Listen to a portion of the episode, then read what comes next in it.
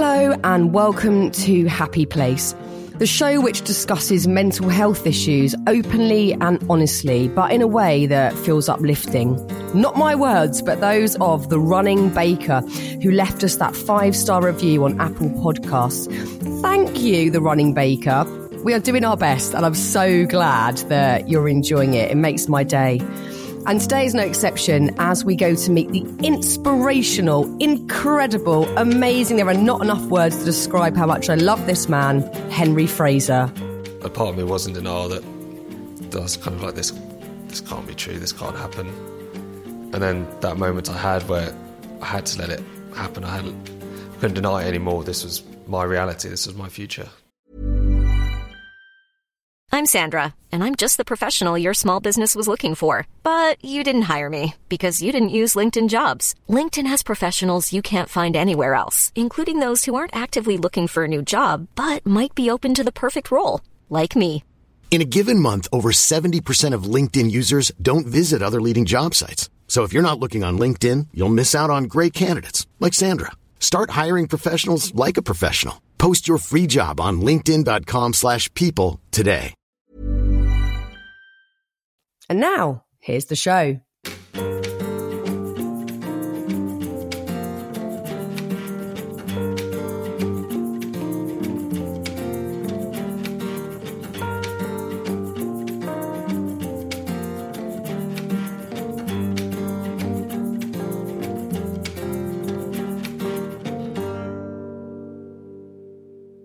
The person we're going to meet today, Henry Fraser, is an exceptional artist and an inspirational human being, though that's not what he would have described himself like when he was young. He played rugby at school, loved going to the gym. He's one of four brothers in what could be a pretty competitive household. But around 10 years ago, when he was 17 years old, that life was turned upside down. So we're just kind of having a lad's holiday after our exams, just away in Portugal, celebrating, enjoying a week away, just eight of us. And we're just on the beach one day, we've just been kind of kicking a ball about and down in the Algarve in Portugal, so it's boiling hot in the middle of summer. And I just ran into the sea just to go and cool off, and like I had done earlier that day, and every other day on the holiday I'd done the same thing. But I just ran into a different part of the sea where there was a bit of an undulating seabed, and where I've dived in, I've just kind of hit my head on a, Think it was just like a, a sandbank basically, and where I thought it was just going to be deeper, but a sand wall was in the way. And then opened my eyes expecting to kind of stand up and walk out the water, but opened my eyes to be just staring down at the seabed, just floating in the water. My arm was just dangling in front of me. And then, yeah, from that moment, kind of everything changed from that moment that you then ended up in hospital and you still weren't quite sure what the diagnosis was and, and how your life was going to unfold, you seem to still have optimism there. Yeah, I, a big part of that for me was came from my family and friends. From the day after the accident happened, my parents flew out to Portugal to be in hospital with me. They packed for what they thought would only be a few days stay and end up being nearly three weeks in the end but kind of having that support there was a big help because it kind of did help my take my mind off it. But at that point in Portugal, my mind was kind of all over the shop. I was on a lot of drugs. I was very ill. Had a lot of other, a lot of other things going wrong. And then yeah, when I came back, it was straight away. My brothers saw me the day I came back, and my friends were there, and that was a big help. But I guess I kind of had false optimism at times early on because I didn't know what the future was going to be like. As still lying in a hospital bed. Part of me still kind of thought, oh, everything's going to be okay. So yeah, and then it wasn't until the, the day when I was put into a wheelchair for the first time that everything kind of really, really hit home with me. I was, um, was put into this big chair that had big armrest, headrest. I still couldn't breathe myself at this point. And I was taken around the hospital, and I just, it just felt really good to be up and about, out of bed. And it was the first time I've been out of bed in two months. So I got to see all the places in the hospital that everyone was speaking about and could kind of picture it all now, not having to try and imagine it in my head. And then we went outside because it's end of summer, it was warm. And as we came back into the hospital doing the main entrance, there were these two big glass doors. And it was the first time in two months I saw myself. And before the accident, I was this fit and healthy 17 year old, but I saw this completely razor thin, kind of young boy just looking back at me. And by that point, I'd lost four stone. And I just didn't recognise myself at all. And then when I got back to the hospital room, I just, I just broke down. And I just cried and cried all day, just cried. And that was the first time I kind of really questioned, well, why me? Just why me? Why me? And I just wanted to be able to hug my mum. I couldn't even do that. And my brothers came to saw me, and I was crying. My dad came, and I was crying. And then I just went, went to bed that night, and I was yeah, I was just just couldn't stop crying all day. And then about I don't know early hours of the morning, I then had that kind of I'd felt everything I needed to feel by that point, and I suddenly had the thoughts of kind of I've got no point feeling this way. I've got no point feeling sad or angry. I'm kind of just may as well just get on with it. And from that day, my whole mindset completely changed, and I was able to look at things in a very different way and get on with life and start pushing myself like I never had done before, and just kind of try living my life in the way I wanted to. I found reading that bit in the book so massively poignant and and remarkable that you had been through that process because at this point you'd learned that you had lost the use of your legs and arms and, and you said there was that moment at first where you weren't really digesting that information it was all too shocking and maybe you were sort of protecting yourself somewhat and and that wasn't sinking in i guess it's kind of that classic denial stage of when people go through a big trauma in their life a part of me was in denial that that was kind of like this this can't be true this can't happen and then that moment I had where a lot to take in one day, where I had to let it happen. I had to, I couldn't deny it anymore. This was my reality. This was my future. You know, a lot of people wouldn't bounce back from that. A lot of people would just go, "I can't deal with this." But you, were, you managed in that moment of being in complete despair to have a little spark, a little chink of light, where you went, I'm gonna I'm gonna do it and I'm gonna there's a future for me and I'm gonna live my life. Do you think that's just down to how you are naturally and your outlook on life?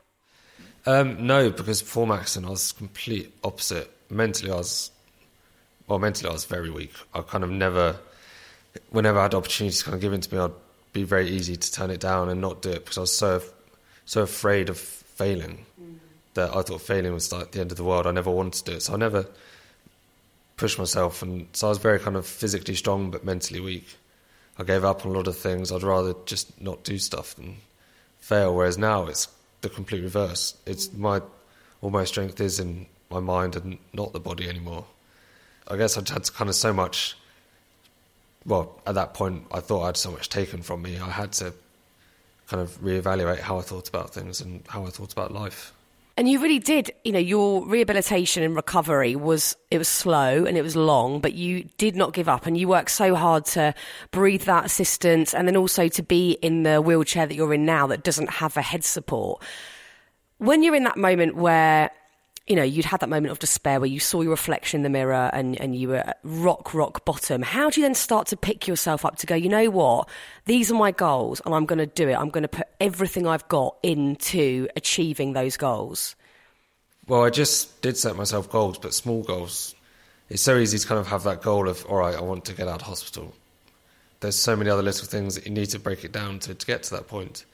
So I just set myself goals of trying to spend more time in the chair, trying to spend less time off the ventilator, more time off the ventilator, just trying to build up to then breathing independently for myself to then move into the rehab ward and push myself in the physio room and all these little things. I never once in my head set a goal of I want to be out of hospital. Goals I knew that I could hit quite easily, but when you set yourself goals and targets that's small, but every time you hit it, it does lift you. It makes you feel better. Then gives you that belief that you can do more and you can then start pushing things. And the more you start to do, you can push the boundaries. And that's all I tried to do in that time. And it seemed to work. well, absolutely, and it's you know it's the title of your book, the little big things. Each mm. sort of moment that you know you reached out for, and that you you know you got that goal, you reached that goal, and you achieved it. It was it was such a boost for you and such a lift for you, and and you started to reevaluate the size of everything in your life and, and how those moments, those sort of seminal moments felt to you. There's that heartbreaking but brilliant moment where in the book you describe feeling daylight on your skin for the first time after was it months at this point in hospital? Yeah, I think it'd been nearly nearly two months since I'd seen the outside. I'd been in Portugal, I was stuck in a room where I was curtained off the whole time, so I couldn't see outside. And when I came back to England, I was in uh, intensive therapy, which is a room bang in the middle of the hospital, so there's no daylight at all. And then suddenly I could see it, and I was bed by the window, and you, you kind of, it's like you've kind of never felt sunlight before on your face. And the moment I was first allowed to drink water again, it's like I'd, I hadn't drunk water for weeks either. It's like it suddenly tasted so good, and you then become far more grateful for everything, for the little things, and and again, when you think about life in that way of being grateful for the little things, and you look for the little things, you then realise, oh, actually, my life is good. I've got so much to be happy for, so much to kind of look forward to. It's a, uh, and I kind of, I, or people always kind of compare their lives to other people, but it's not about comparing. I never once compared myself to people that were worse off than me in the hospital. I just thought about my life separately because it's it's kind of everyone thinks about it differently. Everyone has a different life, and it's just finding those things in your life. Lots of people can do it, and it's people just find it harder. But I don't know. That's just everyone thinks about it differently. They do, but you know, you're right. Everyone does think about it differently, and, and you made a choice that that's how you were going to think about it. That you were going to throw gratitude at the small things in life and you know, we're all so massively guilty of not doing that, of not appreciating perhaps the obvious things in life, the simple things in life, but you've massively committed to that. Has that been tough, or is it now just such a natural state for you to be in that you're just always going to look for, you know, it being glass half full? Yeah, I, yeah, I guess I'm at a point now where it's in my head, that's just, yeah, that's how I look at life now. And I guess I'd take it back to before my accident when I wasn't like that. And all those things I did take massively for granted that now I do make sure I'm grateful for them because it's, know, I've been shown that life's too short. In the times when I was in Portugal, I flatlined multiple times. I had a pacemaker um, to keep my heart going. My body temperature was off the scale, kind of fatal levels at points, and kind of had all these all these other issues. And since then, it's I've just trying to enjoy life and I don't know, just get on with it. so, how long were you actually in hospital in its duration? Six and a half weeks in total. So, two and a half weeks in Portugal and about six months back here. Because you'd seen um, another patient at the hospital who had been through something similar and he was pushing himself in his chair. And that's where you started to really work up your neck muscles that would enable you to, to do that. And that was, that was a long process for you. I was still on the acute ward, so it was quite early on in my time in hospital. I think it may have only been a couple of weeks after I had that kind of realization moment, that terrible day. There's a couple in the room opposite me who came in and said, "Oh, we've got a friend visiting us who's similar level of injury to Henry. Would Henry like to meet him?" And at that point, I kind of was, I was wasn't really up for it. I kind of focusing on myself, and I saw him push himself past my door. And I suddenly thought, "Well, that's weird. I have been told that would never can't be done. That can't happen."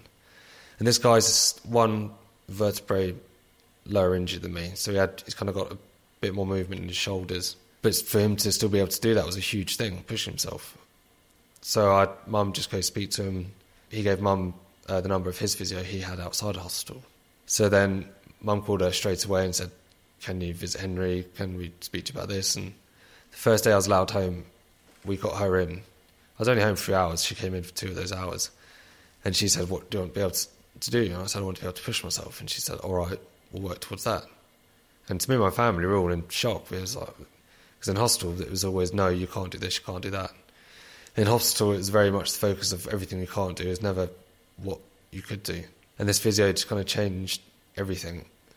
So every time I came home, every weekend, we'd get her around and she'd be a massive help. We'd go back to the hospital with all these new ideas of telling the physios. And then they started to think, oh, where are they getting this from? And they found out and wrote a very kind of strong, strongly worded letter to my physio. They weren't very happy for some reason. Uh, That's so bizarre, isn't it? Considering it, like your results were so brilliant.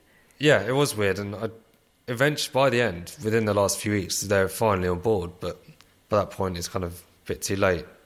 But I hope I kind of changed at least one of their minds there to kind of look at things differently and think look at patients differently, not just what it says they can do in a book.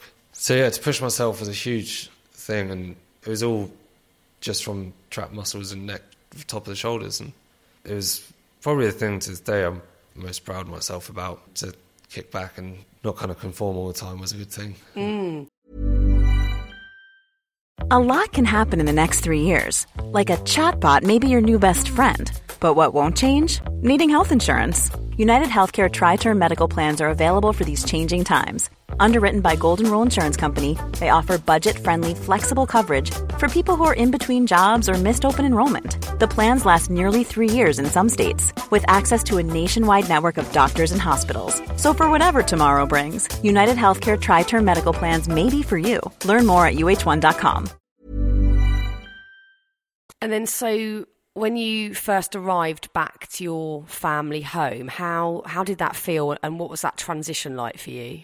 Well, um, one of the things they encourage in the hospital is to have kind of when you get to the rehab ward, they try and encourage you to have days at home, and then they so you have like a one like a Saturday at home or something, and then do you have weekends at home? They try and build it up, and over Christmas, I was allowed home for about a week. It was quite nice to break it in that that way, but when I came home for good, it was a, the day I left hospital. I got in the car and I just cried because it. I don't know why. I kind of still to this day don't really know why I cried that day, but I just did. And then when I got home, it's obviously I was so happy to be home for good and I could get back to kind of a normal life. But then at the same time, there is that kind of worry in the back of your head that you're away from kind of the safety of the hospital and should anything go wrong. But I'm more, I was more just happy about being home. One thing that I loved reading about in your book is a passion that you rediscovered whilst you were still in hospital, and that is painting. And you started off on the iPad, right? Yeah, so that was I was introduced to mouth painting in the hospital, but I kind of really didn't want to do it at that point. It wasn't until it's three years ago now that I started. I had a, a sore on my back, pressure sore, which is a consequence of spinal cord injuries. Your skin from where you can't feel is very vulnerable because of lack of blood flow and things. And um, I had this sore on my back, so I had to stay in bed and rest. And I was getting pretty bored during the days. And then I just yeah found an app on my iPad that I control. But I have an iPad that of just put cushions on my lap and an iPad on top, and I have a mouth stick with this, just a stylus taped to the end, and I touch the screen and. Um, yeah, I found a very, very basic drawing app and started drawing away, just kind of trying stuff out, experimenting with very linear, basic drawings. Then, when I was well enough to get out of bed, I moved on to pencils and a few months after that, I started painting, and yeah, it's kind of been a mad three years. It's kind of kind of it's cool because it's, it's when I was young, I really loved drawing and painting, and then as I got older, I really really started to fall out of love with it. Didn't enjoy it at school mainly because it's kind of rugby was going well for me, and both of them require a lot of time, and I chose sport over art really. And then yeah, it's kind of been a mad three years. It's given me opportunities that kind of never really thought would happen in my life that I only really dreamed about and I mean, it's part of the book. It's part of what got me the deal to do the book as well. So it's yeah, it's been fun. It's been mm. a good few years. Well, I mean, we've got to state for people who haven't seen your art. You're, you're a serious artist. These are amazing paintings. Like when I was looking through the book, I was just. I was totally blown away. They're beautiful and really different subject matters that you're tackling as well. So you went through that bit of, I don't really want to do this, but I'm bored, so I'm going to give it a go. To then were you back home when you started to then experiment with paint and pencils?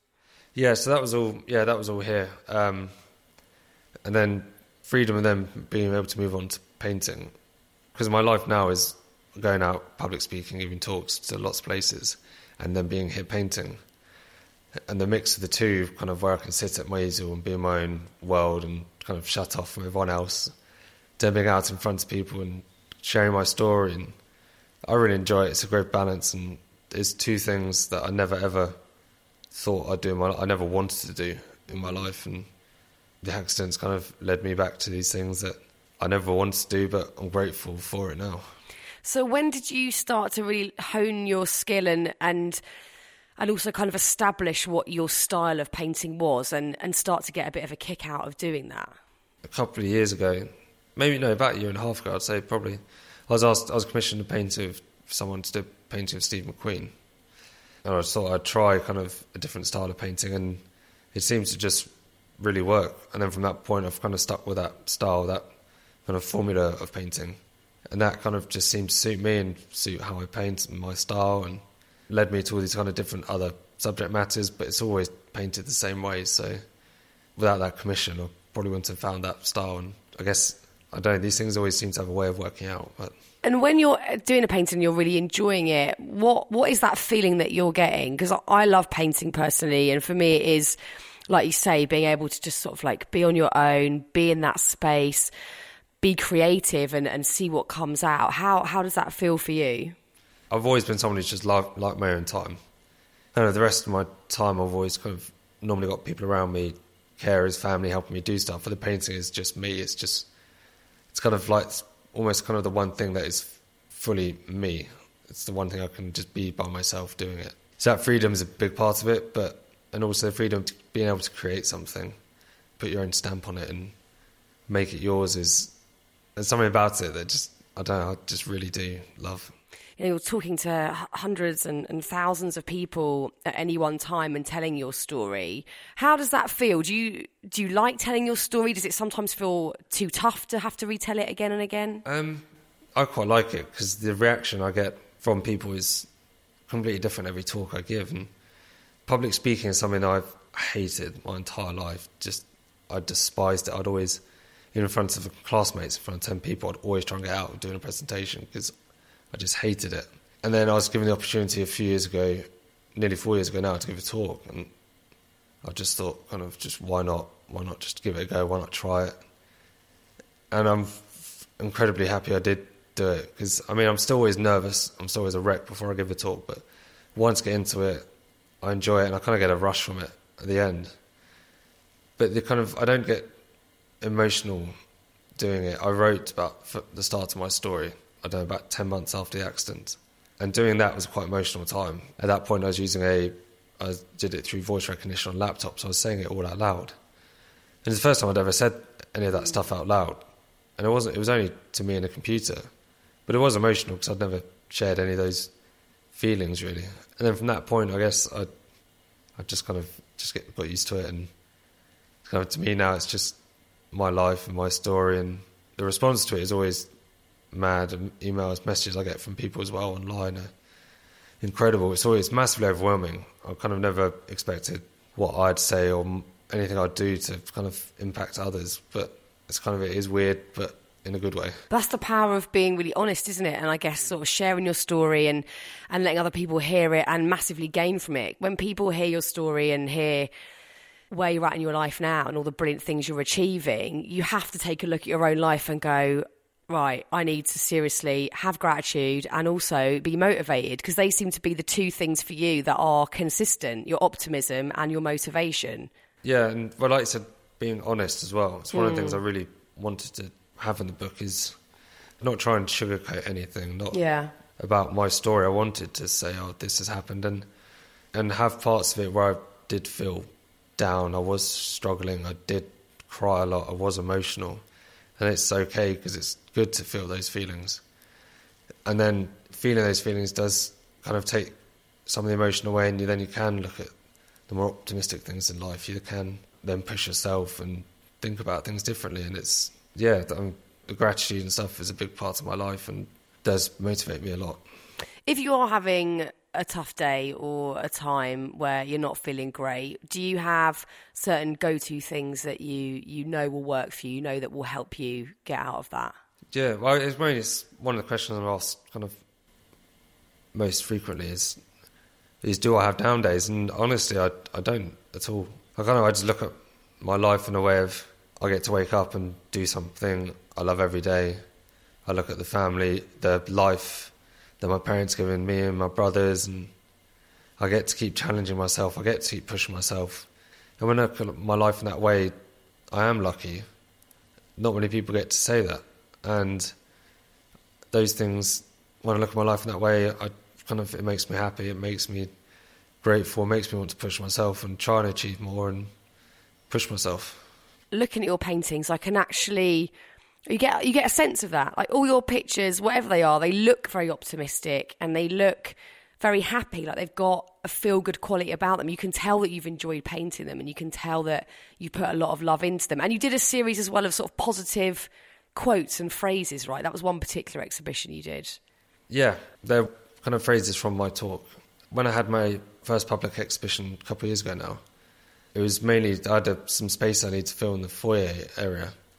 I was kind of trying to work out something to do without give away my paintings, trying to give people kind of a feel of kind of what's to come. And I just thought I'd give those a go, and people seem to really respond to them. And they're kind of phrases that people can relate to, people can take something from, and they're some of the chapter titles in the book as well.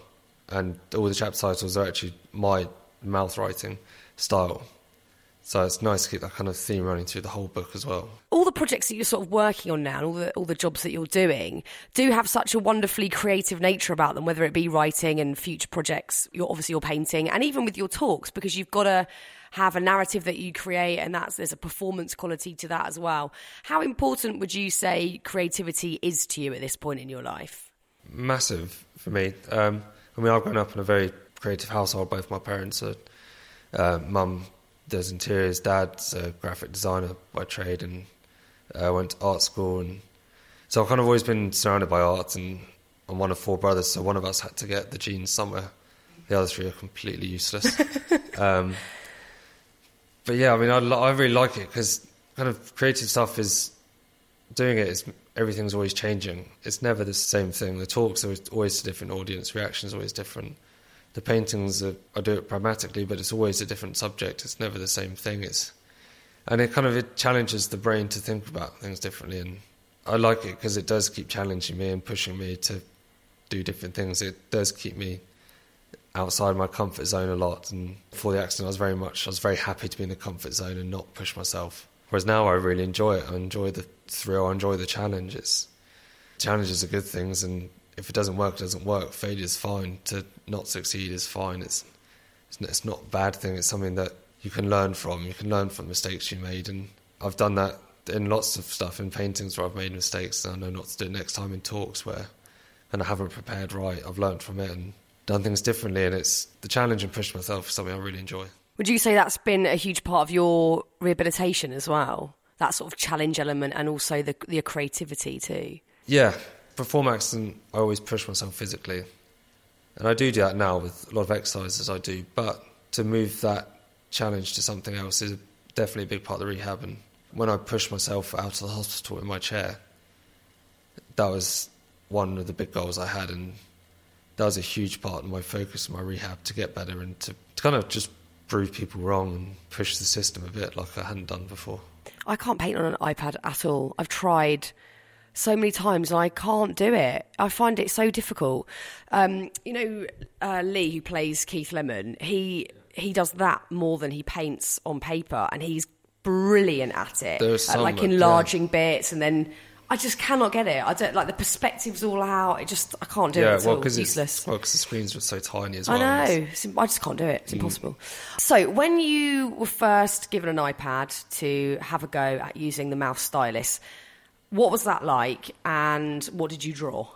having the iPad was a kind of again another kind of piece of freedom of independence. Um, so then when I found the drawing app and I was able to start, first thing I ever drew was of Jonny Wilkinson drop goal from the Rugby World Cup That's 2000, quite a 2003. quite an intricate one to go for. First up like a cat or a stick Yeah. man. You've gone for like a specific sporting moment. Yeah, well, it was because I kind of thought, oh, I really like sport and I really like drawing. Why not do the two? Why not? And then yeah, then when it came to it, I was a bit like, yeah, this is this isn't fun. The kind of the biggest challenge on the iPad was because I didn't have any pictures around it. I'd keep having to flick from the app Hmm. to the drawing to the app to the drawing. So I was always having to kind of look at the picture, remember it, go to the drawing, and then draw it. So it's kind of a big kind of challenge on in the mind to remember it and where everything is, and then keep flicking back. And it was quite a tedious process because it did go wrong quite a few times. So kind of always having to delete stuff, and so that's kind of why my very first stuff was always very basic. But at that time, for me, I was happy with it. I was pleased with it because it was a, the challenge of just being able to get to that point. I, I kind of hit another target, hit a goal, so it did allow me to then move on to other things and expand. What would you say is your happy place? Is your happy place painting, or is that one of them? I mean, I've, I'd say I've probably got quite a few. Painting's definitely one of them. Being in front of people talking's another one. Kind of the painting's kind of my comfort zone. Speaking in front of people's the complete opposite, but I'm still happy because I know that it's something I never would have done if I didn't have the accident. And then just being out with whether it be my friends or my family, because they're people that have been there with me from the start and people that mean a lot to me. And when I can be out and enjoying time with them is a big thing for me. It is a happy place, and I do really enjoy that. Maybe more than anything, really. Well, look, thank you so much for your time today. It's been, as I you. imagined, so lovely talking to you. So thank you, Henry. Thank you very much.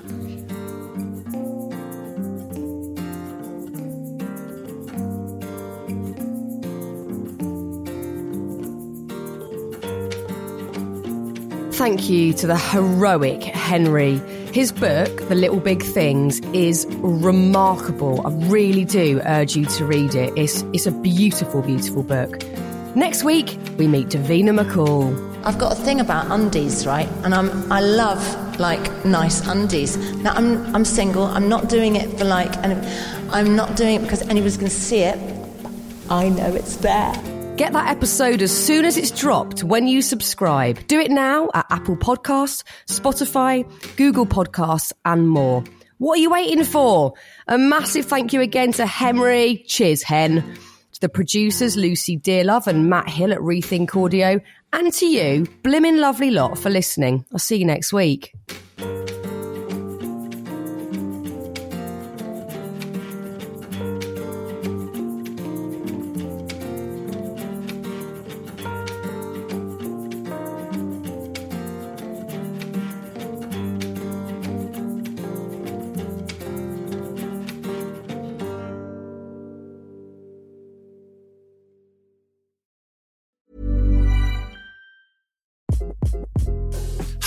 This is Craig Robinson from Ways to Win, and support for this podcast comes from Invesco QQQ, the official ETF of the NCAA. The future isn't scary. Not realizing its potential, however, could be. Just like on the recruiting trail, I've seen potential come in many forms as a coach. Learn more at Invesco.com slash QQQ. Let's rethink possibility. Invesco Distributors, Inc.